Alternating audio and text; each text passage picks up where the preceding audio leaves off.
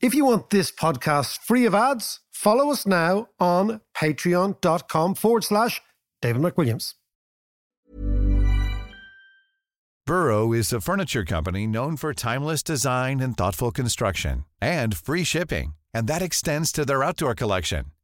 Their outdoor furniture is built to withstand the elements, featuring rust-proof stainless steel hardware, weather-ready teak, and quick-dry foam cushions.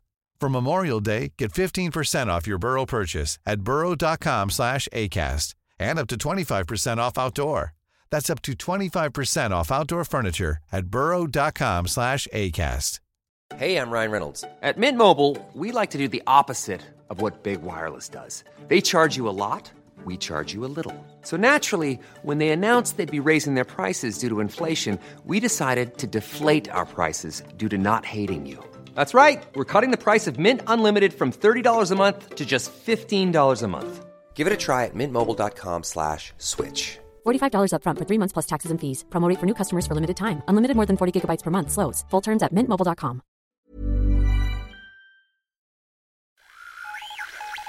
What in the world is happening on Wall Street? Economic indicators. Who knows where this is going to end up? To understand the economy, you have to understand human nature. This podcast is powered by ACAST.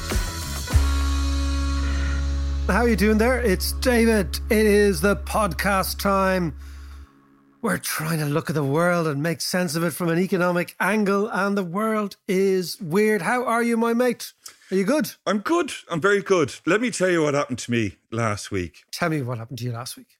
It was uh it was Cheltenham week.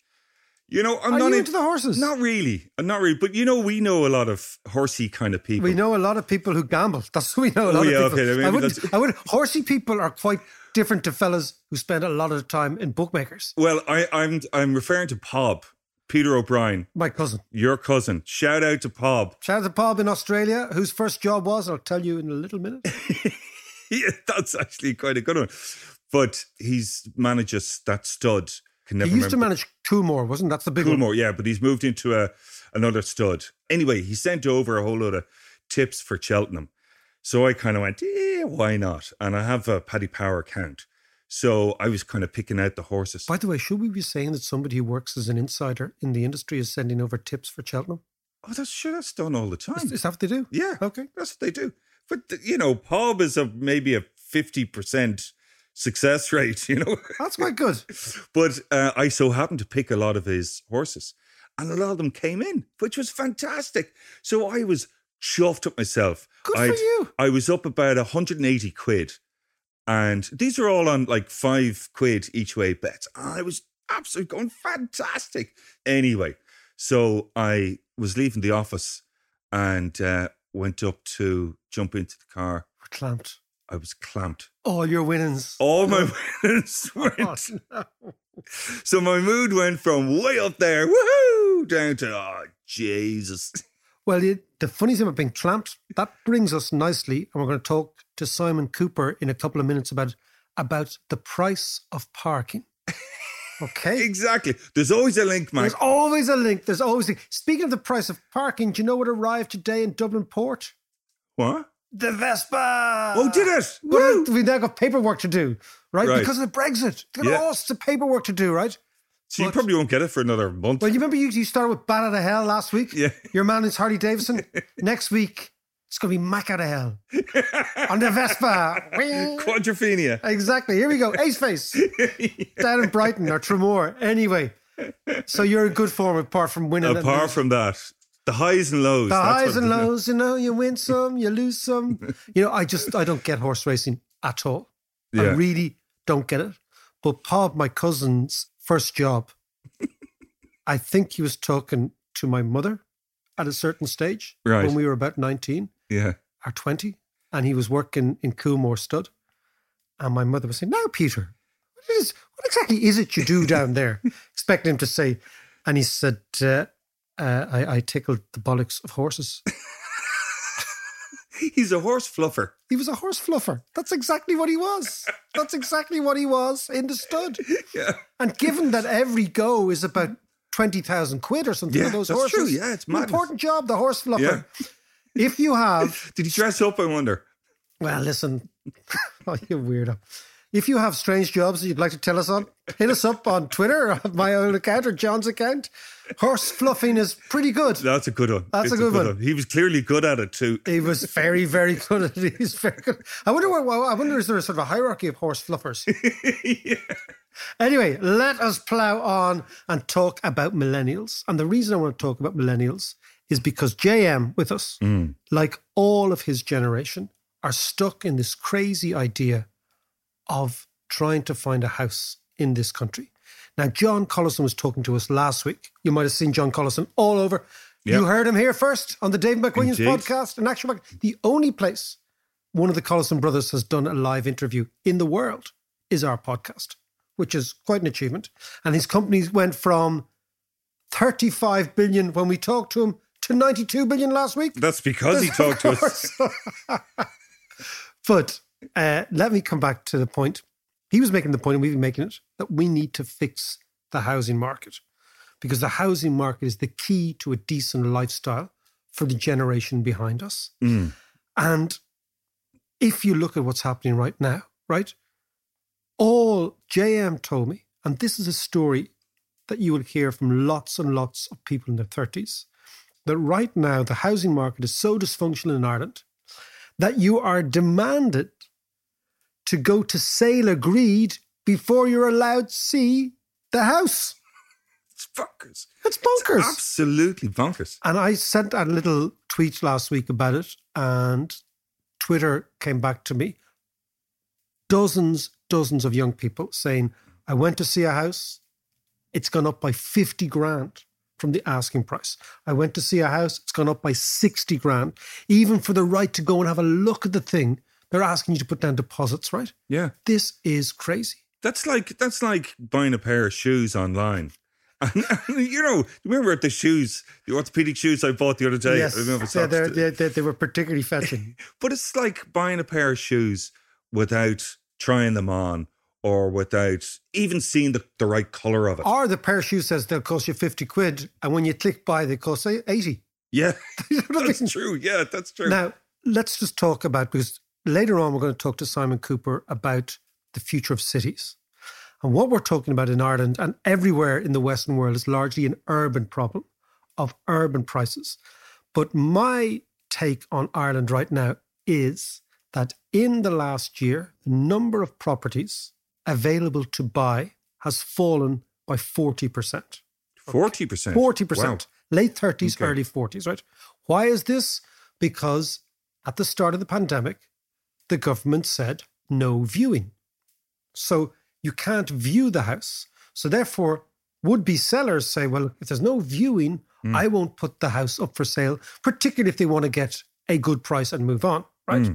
So what that means, John, is two things are happening in the Irish property market right now. One is rents are falling rapidly in Dublin, but prices are increasing rapidly. So, as a rule of thumb, when rents are falling and prices are increasing, do not buy.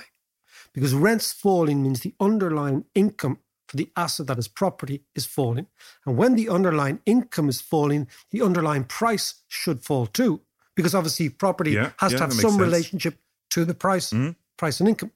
So, what is happening to all the people in their early 30s, and the reason the early 30s is important, I'm going to come back to the most unfortunate year to be born in in Ireland, is 1989, 1990. We'll go back to that in two seconds. I'll explain Right. that. I'll explain that in a second. Right? Unfortunate timing. Those of you born in 19, let's say 88, 89, 90, 91, 92, unfortunate. And I'll explain why, They're the years that I, I headed off to London, 88. which was fortunate for everybody around. but then I followed you, which is even unfortunate for you. But let us come back to that, right? What I'd say to you is if you are looking for a house now, stop, desist, continue to rent, do not go into the market. And here is why, to use that great millennial expression. The supply has contracted. So there is no second-hand houses coming on the market because the people who want to sell second-hand houses realize there's no viewing, so they won't get a good price. Mm. Okay. Or that's what their psychology is telling them. Construction has been in lockdown for the last eight months. So there's no new houses coming on. So supply has collapsed. However, demand is always there. And again, because people's incomes haven't been that badly affected in many sectors by COVID, there is demand there. And the banks are, believe it or not, trying to lend out to people with AAA covenants, right? Hmm. So what you have is you have supply contracted, and what is out there is shite. Let's call it shite, right? Hmm. So you have no value for money, a very few amounts of very bad property out there, right?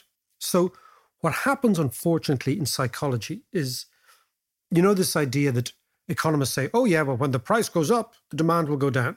Yeah. That doesn't happen. What happens in a market that is captured, where you need to buy a house or you want to buy a house or a flat because either you're having a kid or you're settling down or it's time to move on, Yeah. when you hear prices rising, like JM's generation, it doesn't prompt them initially to withdraw their demand. It prompts them to panic in the opposite way. And they think, my God, if I don't get in now, prices will be 70 grand more next year. So they bring So it's a- forward demand. It's a rerun of 2005, 2006. Exactly. Yeah. So they bring forward demand. So what you're having is not only do you have existing demand, but you have brought forward demand, all coming at a time when supply is contracted, which means prices go through the roof, which is why you get this bullshit. Like you have to be sale agreed before you can see the Yeah. effing house, right? Yeah. So the Dave McWilliams podcast advice to anybody now thinking of buying a house in that generation is desist. Step out of the market. I know it's going to be difficult. You need, the country needs a buyer's strike. It needs a strike from buyers to say, we're not going to play this game. In two or three years, all the construction that was put on the back burner during COVID Yeah. will be accelerated. Yeah. So there'll be lots more new apartments, lots more new developments. Once viewings get back, there'll be lots more secondhand houses and apartments coming on the market. So you would be crazy to buy right now. Now is probably the worst point of value for basically value for money for your euro that we've seen in ages. Yeah. So what I would say to particularly the early 30s, stop. Leave the market. Don't complete. Don't sign. Wait because supply is going to come back on in a year or two. And if you can, and rents are falling, so take advantage of falling rents to get a better place to rent Yeah. for the next two or three years. And don't go chasing this market upwards. It's yet another reason to hurry up with the bleeding vaccines so we can get back to that point. Vaccines, yeah. And I mean, what's very interesting about the pandemic was that, you know, most people, I think myself included, thought, okay, this time last year, pandemic, unemployment's going to rise, places are going to shut, house prices will fall. Yeah. But they didn't because of this strange interaction with supply and the strange interaction of psychology amongst people. Because people gossip, people have WhatsApp groups, people are talking to each other saying, my God, that thing went. I put down an extra 50 grand, hmm. it went, etc. So I think chill out, don't buy, don't even look now, because what's on the market is brutal. yeah. It's not only a seller's market, it's a brutal seller's market.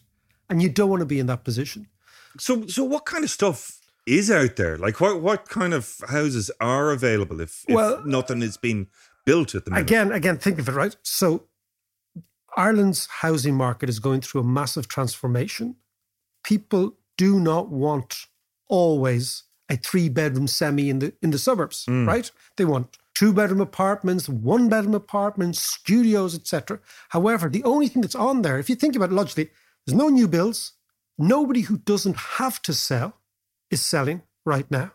So what is on is brutal quality. Hmm. Okay.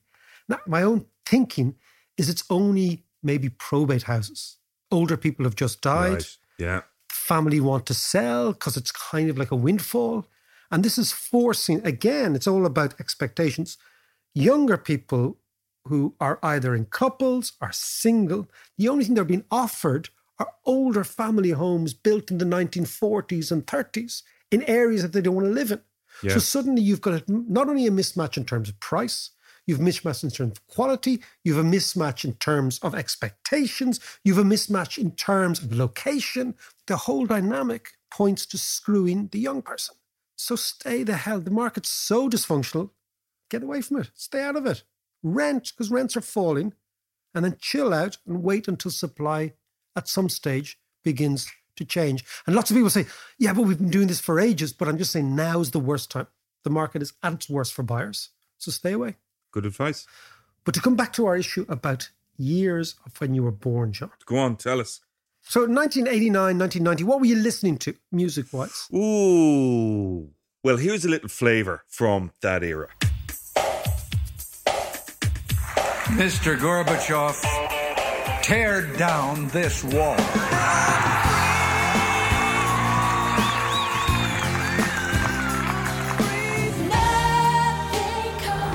There's Mr. Mandela, Mr. Nelson Mandela, a free man taking his first steps into a new South Africa. The Iraqi army didn't make a retreat at all. It was a headlong, panicky flight into disaster. There's the we've all been waiting for, Mr. Faga, Mr. Cosette. I'm funny how? I mean funny like I'm a clown, I amuse you, I make you laugh. The nation holds its breath. Yes! Ireland are to the quarterfinals of the World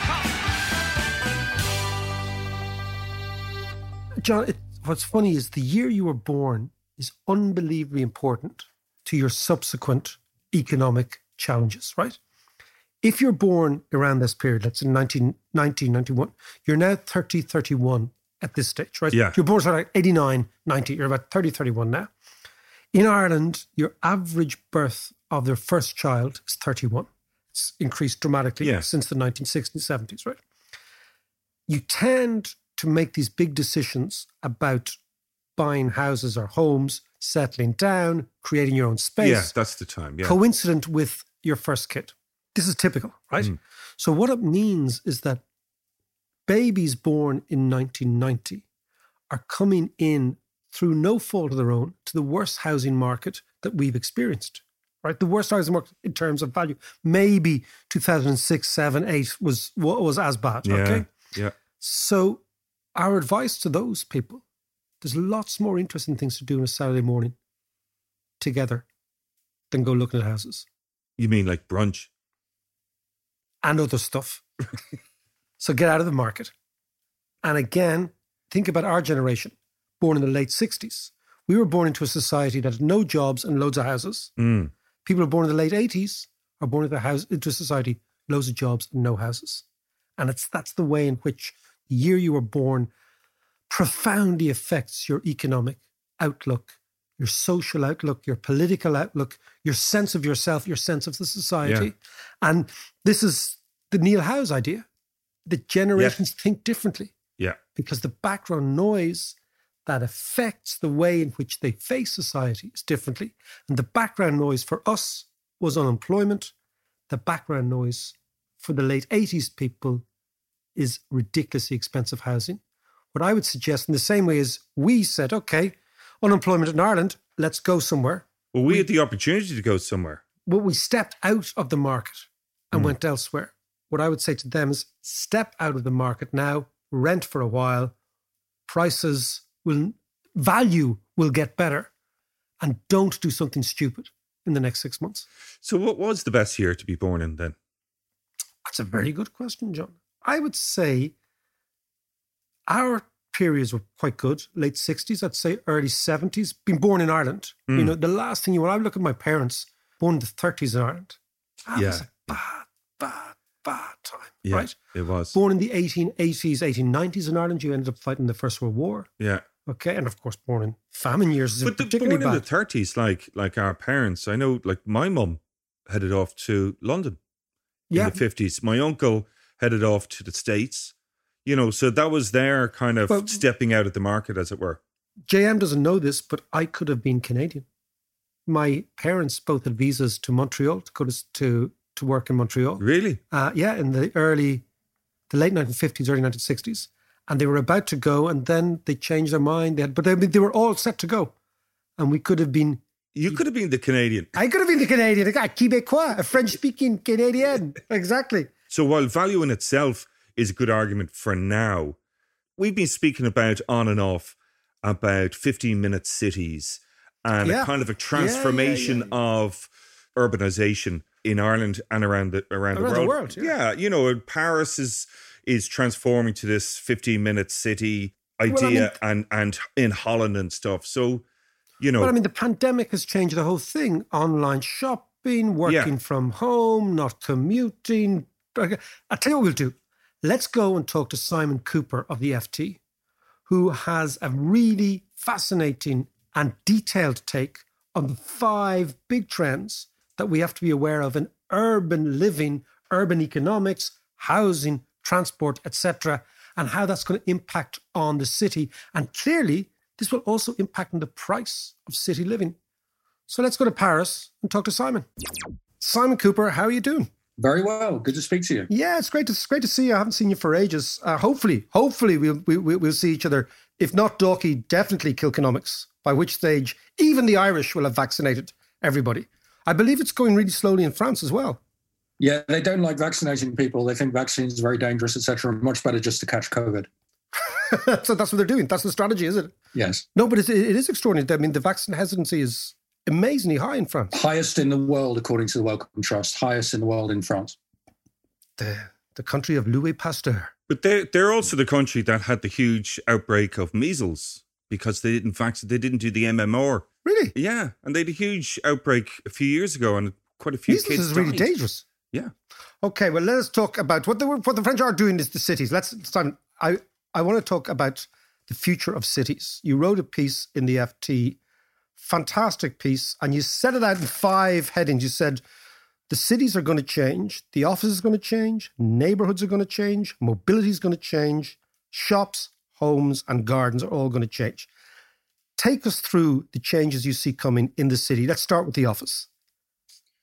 Well, there's been a lot of debate is the office dead? You know, it's been a year of urban debates and of urban change like never before in my lifetime. And the conclusion of is the office dead debate is no, it's not dead. People will still need to go into the office uh, maybe once, twice a week. So the office is going to shrink. You're going to have much, much less office space that you need. And you can imagine that if you're going to have a team meeting, say once a week, you know, every Monday morning your team gets together, you're not going to keep an office going. You will meet in a restaurant. You'll, you know, you have brunch together. Or maybe once every two or three months, your team will go away to a country house for four or five days because you need to meet people, you need to exchange, but you don't need to do it every day, which uh, creates the misery of commuting, which is about the unhappiest thing you can do in a developed Western country. So we have way too much office space, and that is going to shrink, and a lot of that will end up being turned into housing. And tell me, so the office space shrinks, turns into housing, office rents then fall, commercial property, all that sort of stuff gets impacted quite rapidly. Yeah, and so there's going to be losers. I mean, this is not a time to be owning commercial property or to be a bank that's been lending to a commercial property owner. So, yeah, I mean, as they say in the trade, those people are going to take a haircut. But the winners are going to be people who could not afford to move into cities before because there wasn't enough housing. You know, Dublin is an example of that. But really, all major cities in the Western world have become fantastically overpriced in the last 20 years. Now, once you start converting not just offices, but also many shops into housing, then you reduce that shortage. I'm going to talk to you about shops in a minute because if, if this family is anything to go by, the amount of times the poor old dog is barking at all sorts of delivery blokes, usually blokes, uh, all times of the day or night. I'll come back to that. You also write, I mean, again, you know, you're spent your formative years in Holland. Holland seems to be a country that has twigged this urban dilemma before everybody else in terms of mobility, in terms of neighborhoods, in terms of what the city is. Uh, is it your Dutch upbringing that informs these, this sort of thinking? I think so. I mean, I moved to Holland in 1976. So in the late 70s, early 80s, I lived in the country of the future because age eight or nine, I cycled to school alone every day along protected bike paths, protected from cars. So did everybody in my class. You know, this is also the first country to legalize cannabis, to um, create gay marriage, to have euthanasia. So, you know, the Netherlands in those days invented the future of the world. And it was very successful with cities. Until the early 70s, there was quite a lot of um, uh, cars killing people in cities, and there were a lot of protests by parents. And so, Dutch cities, which had begun to allow the car, and what happened in all these European cities from the 50s, you see it in Ireland as well, is the car, this new American thing, starts to take over. So until the 50s, quite a lot of people are cycling about. In Britain, bike sales peak in 1949 and then they start to fall. So we give our cities over to cars. The Dutch stopped that earliest in the early 70s. They only had 25 years of cars. You in Ireland, you've had, you know, probably 60 years of it. Yeah. So yeah, so bikes are going to take over because these cities, you know, if you think what Dublin was built for, it was built for people who went about on horses. So absolutely true, yeah. It, these streets that you have are good for horses, good for bicycles, not so good for a car. You know, so cars very quickly clog up a city. So we have to go back to the sort of 19th century or early 20th century city, which was a bicycling city. So the car is almost the number one enemy, you would say, for urban reimagination. Yeah, I was just walking around my neighborhood and just think of the space that is given over to cars. If you look outside your window now, you might see a whole road in which one or two cars are passing. So two people are using that immense space in front of your homes. And meanwhile, people are crammed inside these homes. So we've given our cities to cars and we've even given our cities to unused cars. So parking spaces, often the car will sit there for 23 hours a day, maybe more if the owner doesn't use it every day. And it stop, a car stops people meeting each other because children can't go out so people sit inside, you know, um, watching videos, and you don't meet people in a you know in a parked car typically. What the point of the city, the reason we live in these overpriced, dirty, overcrowded spaces is to meet other people, you know, to fall in love or to exchange ideas or to have friends. And cars stop us actually meeting people. So we have to get rid of them, and especially the parked ones. If you need a car, if you need to get the other end of town, well, you should take a kind of shared vehicle like an Uber, and that doesn't need to park hardly ever. Like I'm with you. I'm actually I'm I'm the man of the future. I don't even have a car. There you go. I am a living embodiment of the man of the future. But I am getting a license, but though. I am getting a Vespa. It's going to come. It's coming. It's coming. I've I've just this. I've got my midlife crisis, Simon. I've bought a Vespa. I had one in my twenties, and I've gone on, and now we'll, we'll talk about that. The Vespa is an ongoing issue here because of the bleeding Brexit. It hasn't arrived. It's stuck somewhere in the UK. But anyway, in the article, you talk about neighborhoods. Let's talk about neighborhoods. You quote Jane Jacobs, who's the sort of the uber thinker in this in in in urban thinking. Tell me about the future of neighborhoods. So neighborhoods are going to become much more vibrant because in cities like Dublin or London, what had happened for 50 years, in London for longer, is people would leave their neighborhood in the morning, workers, and go into the center of town and then come back in the evening. So the neighborhood was largely empty during the day. Now, with much more working from home, which, as I say, is going to continue well beyond COVID, which is going to be the new normal, you're going to be in your neighborhood usually 24 hours a day. So if your home isn't big enough to work in, you'll rent a little bit of a co working space on the high street, and uh, then you'll pop out to do the shopping. You know, groceries are probably the last shopping that people will keep doing on a regular basis. You will pick up your kids, you will meet a friend, maybe all those things together. You'll have coffee with a friend while picking up your kids and doing shopping. And so the neighborhood becomes much more bustling, much more alive, which Jane Jacobs said is what you want. She says you want neighborhoods to be as mixed use as possible, work and play and living, partly because you have eyes on the street then. It's much safer, especially for women who feel often very unsafe in urban environments, if you have a lot of people just who are walking down the street who see what's going on. What you don't want, what kind of causes crime and the breakup of also any sense of community is these empty streets, whether it's the empty suburban street, you know, think of suburban Dallas where you can walk around for an hour and not see anyone, or the empty street in an office neighborhood, which is deserted after 6 p.m. It's interesting. She uses the word, and I think it's fascinating in terms of urban development, architecture, what, you know, the future. She uses the word trust. What does she say about trust? Yeah, and you know, in the our era of populism, we've also realized the breakdown of trust in politics and media has uh, terrible consequences on our society. And Jane Jacobs says, in a mixed use neighborhood where you're there all day doing different things, just kind of, you know, noodling about, going to the supermarket, yeah. you get to know the people in your neighborhood, if only by sight because you go into the supermarket and there's that lady who you've seen before, and you go to the coffee shop and you pick up your kids at the school. So you're constantly meeting people in all sorts of different ways and often talking to them. And so that creates trust. Whereas Jacobs, uh, she says maybe tongue in cheek, there's this there was a study by academics of a kind of gray area neighborhood in Detroit who were looking to find what the social structure of this neighborhood is. And they conclude there is no social structure. Nobody knows each other. I can see it happening already because we live at in a suburb of Dublin called Laoghaire, which is, I mean, you've been here, you've been around Dalkey, Dún Laoghaire, and I, yeah, yeah, and and what, what we've what I've seen is, and again, it's beside the sea, so when people can get out, obviously they're coming down here, but there's a palpable sense of vibrancy emerging. You can really feel it in the last year, you know, and that ain't going to change. Yeah, and once you're only going around Laoghaire most of the time, you don't have to travel, you know, 15 miles somewhere. You do it on foot or you do it by bike. And that means that the neighborhood becomes uh, much safer for children. And on a bike, you can meet people actually. You, you wave at somebody who's passing, you stop for a little natter. So it's a much more um, social device. Also, of course, it's less dirty and you're constantly exercising. You don't even realize it, but you're exercising. So that will be uh, the neighborhood way of life. It will be like living in a village in the middle of or attached to a great city. This, I mean, this, this sort of future, I mean, I, I again, as, as, as I said, I can see it. I kind of felt it my first time or first times in Amsterdam, that sense of freedom. You rent a bike, you mooch around. There were lots and lots of Dutch people on the canal, sitting out, having chats. There was bars, there was restaurants. And also, also, now we have with online shopping, a change in what the street is going to look like. Tell me about that.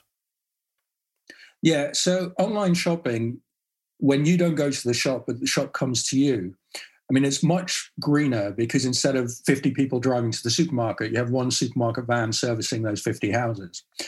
And then you have the issue of, uh, you know, we see it now all the time. Now there's so many deliveries. You have these double parked vans everywhere because there's not enough parking spaces. So they clog up the road, you know, belching out petrol while they deliver your parcel. But then you're not there. So they have to come back, you know, two yeah. hours later.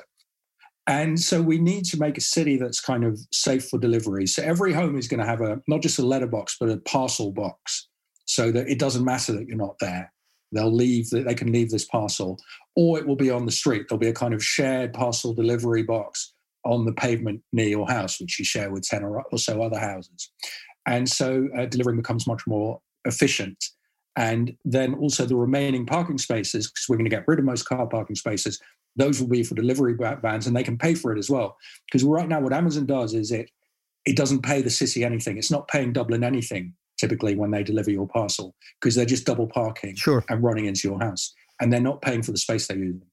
Okay, so and of course then people can move in because what what I've noticed is, you know, the the main street here, and again I'm using Dun Laoghaire, but everybody can imagine their own little neighborhood. Wherever you're listening to to this podcast, you can imagine, you know, has an obsession with having shops on the main street as opposed to people living on the main street. And of course, that amplifies this sense of emptiness after six o'clock, amplifies the sense of just one unique view. Do you think that cities will have to encourage, because at the moment it's quite hard to change from retail to residential, planning wise in Ireland? Do you think this is going to have to something that's going to have to accelerate very quickly because people are going to have to live in these shops? One that once were shops could now become apartments. Yeah, I mean, some of them will become apartments. Some of them on your local high street will become co-working spaces, because you know, even if you can work from home, some of the time you want to go out and see other people, and uh, the kids come home, and then it's impossible to work. So you'll rent a co-working space occasionally, and you also want a life on the street still. If everything is an apartment or a coffee shop, because coffee shops will thrive in this new world, uh, so you need coffee shops and co-working spaces to create life in the neighborhood. But we do have too many shops because if you look at your local high street, it's left over from the pre-internet era. Of course, until 1995, you did have to go out to buy everything, and now you don't anymore. The, the high street is already shrinking, but what's going to shrink even more are shops in the wrong places. You know, the the one little shop on the roundabout that nobody can quite see what the point of it is that shop is going to die. Shopping malls are dying. Shopping malls out of town are going to become housing. Uh, some of them would work very well as old people's housing. And then little bits of uh, the food court will survive, will become better. And you might even, if it's really good, you might even want to go out there for dinner with, you know, your family. So it'll be a mix, mix of um, of eating and living.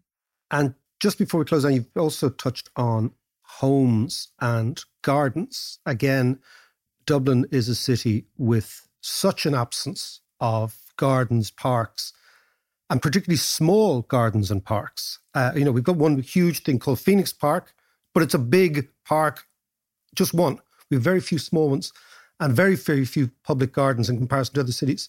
What do you think the home is going to look like? And and the sort of the, the amenity structure of gardens and cities? I think what you want is a little, a park doesn't have to be big, it just needs to be near you. And it needs to be so near you that a child can go out alone. So I grew up in the Netherlands with autonomy because I could get on my bike. And, you know, my parents didn't know where I was. I was going around all the time from primary school age. And nowadays, of course, we as parents, when your kids are under 12 or so, you're completely attached to them because you can't let them go anywhere because they might get hit by a car. So what you want is a you want to turn the parking space on your doorstep, the two parking spaces into a little mini park, you know, with a swing or a slide or a little football goal. And then your kid and all the other kids in the neighborhood can go out there and meet each other and play with each other without having to cross the road. So you're going to get those green spaces everywhere. Also communal gardens, you know, in Dublin, you do have a lot because you all live in homes, you know, which is a problem in itself because it creates sport. But at least you have gardens. But in um, Spain, two thirds of people live in apartments. They don't have gardens. Gardens are great for mental health. They're also great for meeting other people. So in Barcelona, they're creating rooftop gardens where everyone on your in your apartment building shares this garden. You can go up and uh, create social networks, often for people who don't have them at all. So that's going to become much more common. I think the home is going to, you know, in the big enough homes, there's going to be an office that's going to be built in, and the kind of 19th century parlor, etc., has obviously died over time, and those spaces will become offices for people who live big enough. I think the home might develop to have a soap sanitizer as a kind of standard fitting when you walk in. You walk in, and before you shake hands or kiss, you do a little soap up because COVID is going to become endemic. You know, it's not going to disappear. It's going to become less deadly because we'll be vaccinated. And also, we've learned this winter we can get rid of flus just by washing our hands and not, you know, touching people Yeah, all the yeah, time when not necessary. So there'll be that soap sanitizer, and we also will have balconies as a kind of essential feature of the house, says David DeJ, because nobody ever again wants to compl- contemplate a period when they can't actually be outside, which some people experienced in lockdown. Simon, just before we go, who's going to be first out of the blocks with this type of city? What countries are leading the charge here? Well, the countries are already sort of there, the cities are Amsterdam and Copenhagen. Those are really the models for the city that I'm describing. Uh, Paris is moving there very, very quickly. So they've been laying bike lanes like mad all over the city in the last year. They're building little, they're going to start creating little urban forests because you want less concrete, especially with more heat waves. So Paris is going to turn the forecourt of the Hotel de Ville, the town hall, into a, um, a little urban forest. So all cities are moving very, very fast. You know, New York is now routinely opening school playgrounds at all hours. Anyone can, you know, come there at any time and hang out. So this is a kind of global move. It doesn't seem to me that Dublin is at the forefront of it. No, I think that was a very, very tactful and tasteful way of telling us, no, we're not, because we have, I think it's fair, a serious, serious lobby that wants to remain building homes as we have done for years. It's a developer lobby. It's a, it's also a way of thinking. We haven't really grasped this just yet. Can I just say one thing about Dublin before you push me away? Dublin, people think they need cars, which I understand. What they really need is electric bikes. An electric bike, you can do 15 miles an hour. You know, if you're not fit or if you're going up a hill, you just turn on the motor. It only costs about 800 euros. So it's much, much cheaper than running a car. And for most trips within Dublin, you know, how often do you go more than eight miles? Well, that's 30 minutes on an electric bike. And so that would make the city so much more habitable, make everybody much healthier, and it would give you all a massive pay rise because instead of spending 30,000 euros on a car, you're spending 800 on an e-bike.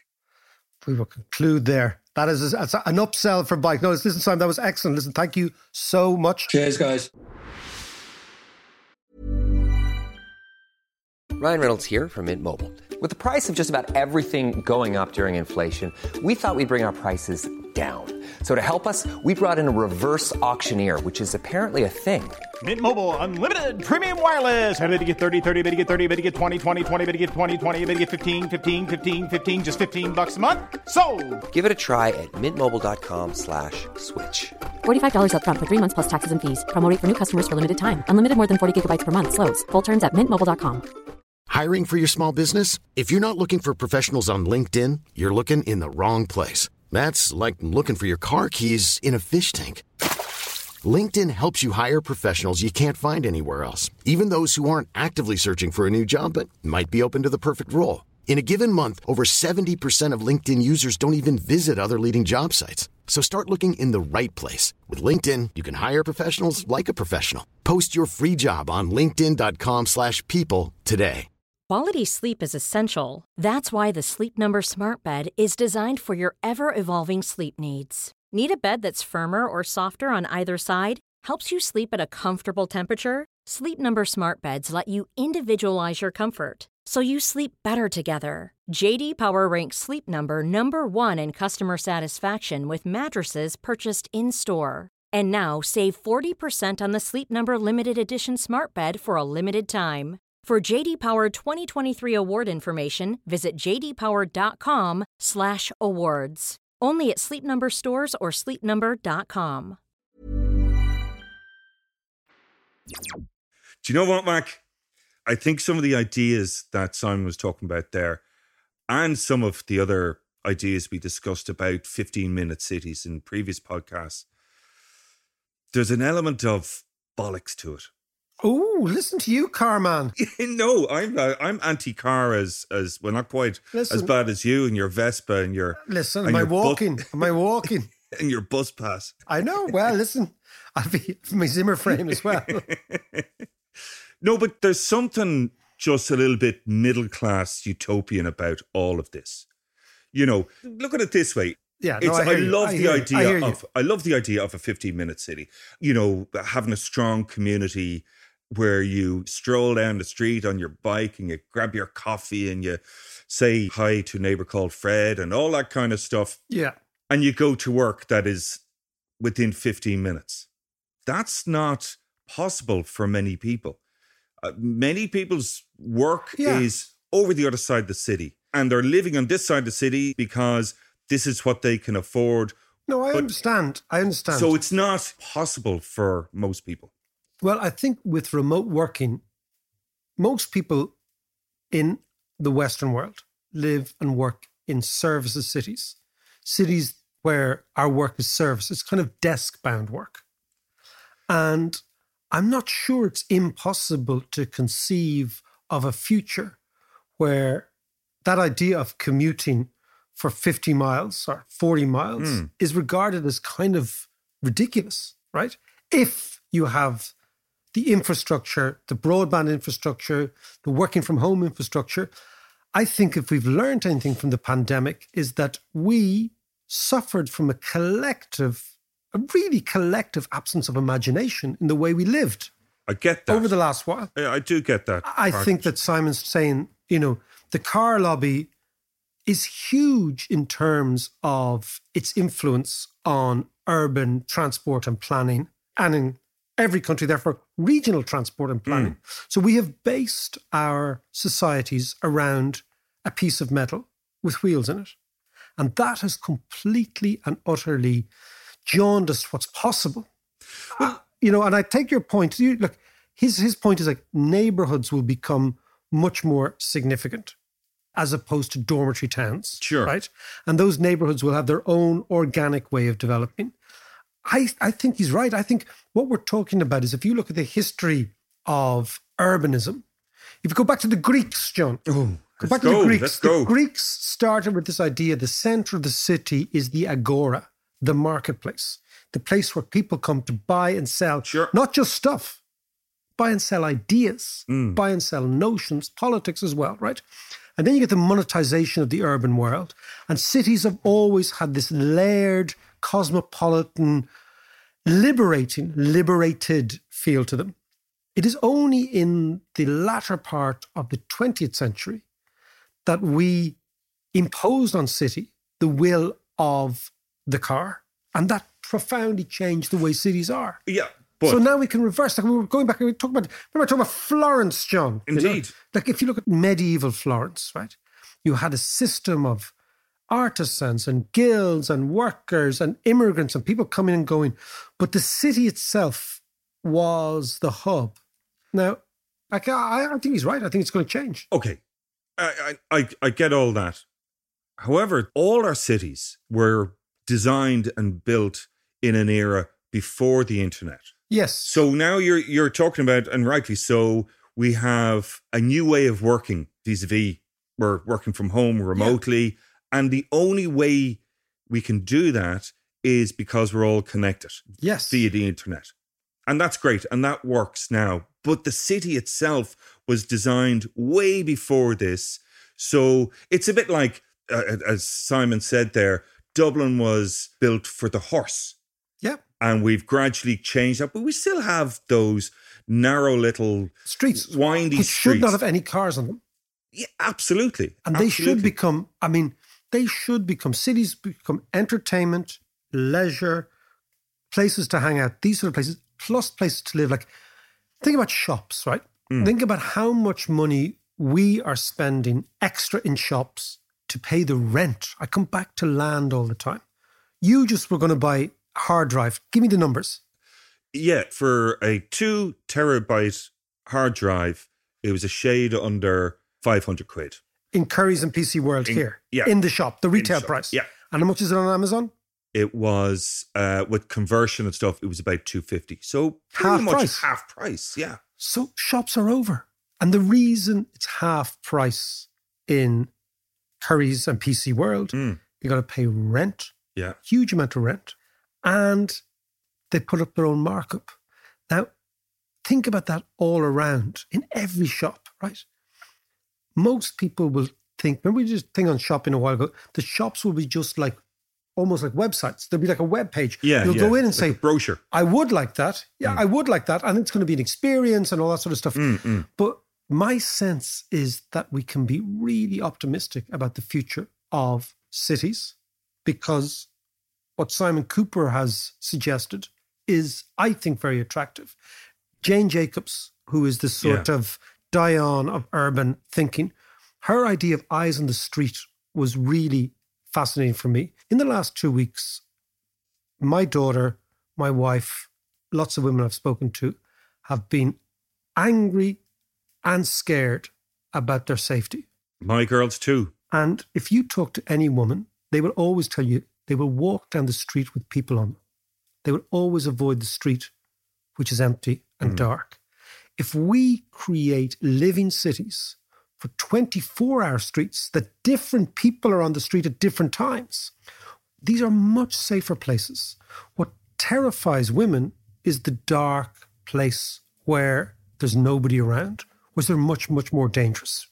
The whole city that we have built around the car is a dangerous city because it's a city that closes, that certain areas close down, that's not alive, that people don't live in it, people commute and they leave at six o'clock, then the whole vibe of the city changes. Dublin's like that, you know, the whole vibe Yeah. changes at night. It's a totally different place. Imagine that city with what Jane Jacobs said, eyes on the street. So I'm protecting you, you're protecting me, because we're all there together. It's a hmm. much safer place. Actually reminds me of, of LA. I spent quite a while in LA and that talking about a, a, city that's designed for the car. and there's dark streets. There's- and there's empty zones. people don't walk the street full stop because if you're going out to get a pint of milk, you drive, you know, and there's, you know, there's there's no alternative. Yeah, you drive and there's no public transport, but the Mm. point is there's no people in the street. Actually, I'll tell you a story about America. You know, Cathal Coughlan of Micro Disney, Yes. the band. Yeah, yeah, yeah. They have a great song called "Only Losers Get the Bus," and it was Coughlan was in LA, and he was waiting at a bus stop, right? Yeah. And he was obviously the only white person because it's only poor people get the bus Yeah, in America. yeah. And he was waiting at the bus stop, looking very conspicuously white, and a kind of a jerk freaking jock arrives up, rolls down the window, or no, buzzes down the window of his Corvette and just says, Only losers get the bus, and then whirred off. and he wrote a song about it. He wrote a song about it. But living cities are safe cities, are vibrant cities, and they are our future. I'm not stupid. I'm a man.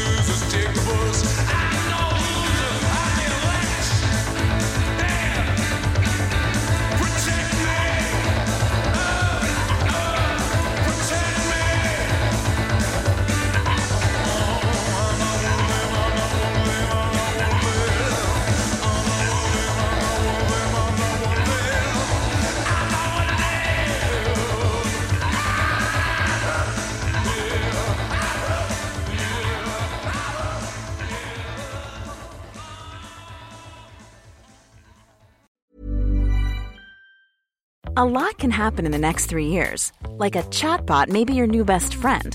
But what won't change? Needing health insurance. United Healthcare Tri Term Medical Plans are available for these changing times. Underwritten by Golden Rule Insurance Company, they offer budget friendly, flexible coverage for people who are in between jobs or missed open enrollment. The plans last nearly three years in some states, with access to a nationwide network of doctors and hospitals. So, for whatever tomorrow brings, United Healthcare Tri Term Medical Plans may be for you. Learn more at uh1.com.